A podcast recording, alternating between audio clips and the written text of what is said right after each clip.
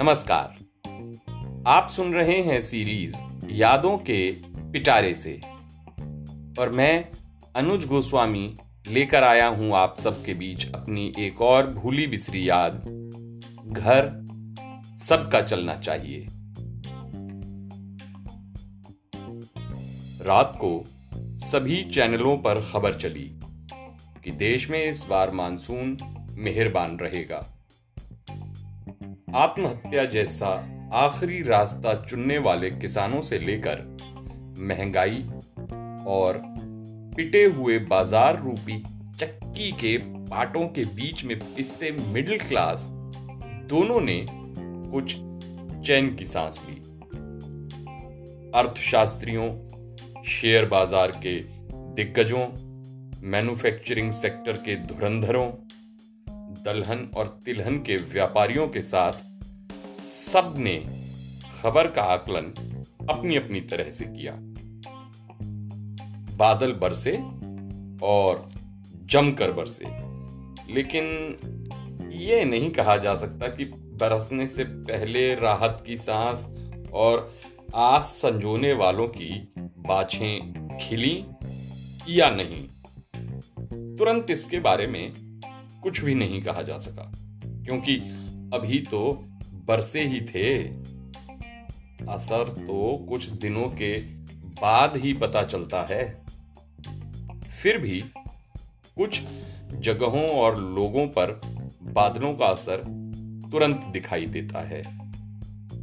इससे हमारे शहरों को Hong Kong Paris New York और शंघाई जैसा बनाने का दावा ठोकने वालों और उनके मातहत काम करने वाले डिपार्टमेंटों और उन शहरों के लोगों का रंग सबसे पहले बदलता है। कस्बों, तहली, तहसीलों और गाँवों की बात नहीं करेंगे, क्योंकि इन्हें मोटे तौर पर इलेक्शन मैनिफेस्टो सुनाने और इलेक्शन सीज़न में गिफ्ट बांटने के लिए ही ज़्यादा मुफीक समझा जाता है। शहरों का आदमी समझदार है, जल्दी एक्ट करता है। एक्ट क्या? रिएक्ट भी जल्दी करता है। सो विज्ञान की तर्ज पर यहाँ से रिएक्शन भी जल्द ही आता है। समुद्र के किनारे ऊंचाई में बसती आबादी हो या फिर देश की धड़कन में हाफते दौड़ते लोग, घंटे भर की बरसात सब का रंग बदल देती है। कुदरत कहती है कि एक फुहार से नई ज़िंदगी पैदा होती है और पंछियों के चहकने से लेकर दरख्तों की चमक तक नजारे बदल जाते हैं। लेकिन अब ये सिर्फ़ किस्से और कहानियों की बातें लगने लगी है। बारिश के बाद घर से निकलना खुद अपना खून जलाने जैसा लगता है।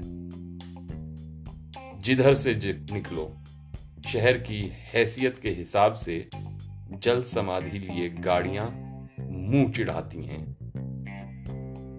मानो कह रही हो, तू क्या मेरा मुकाबला करेगा?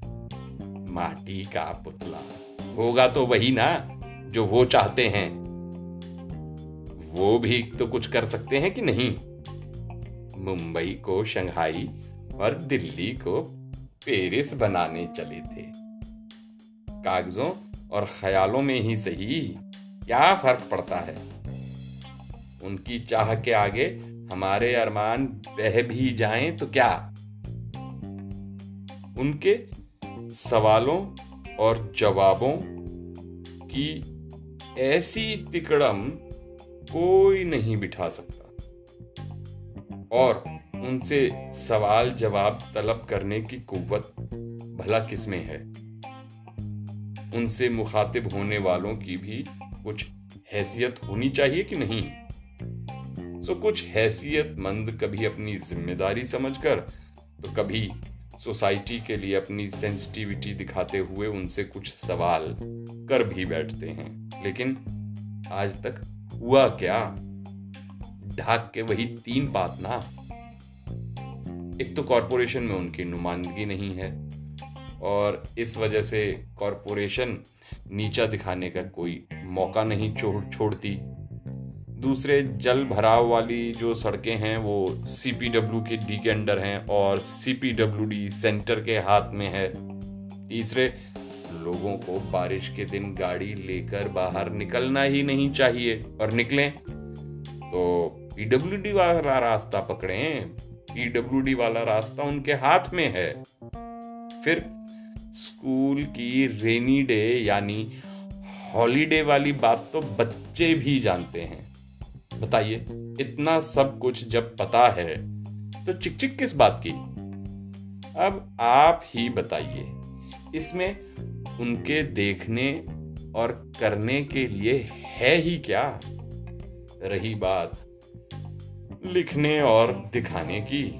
तो उन्हें भी कुछ काम करने दीजिए ना, क्योंकि घर तो सबका चलना चाहिए, है कि नहीं?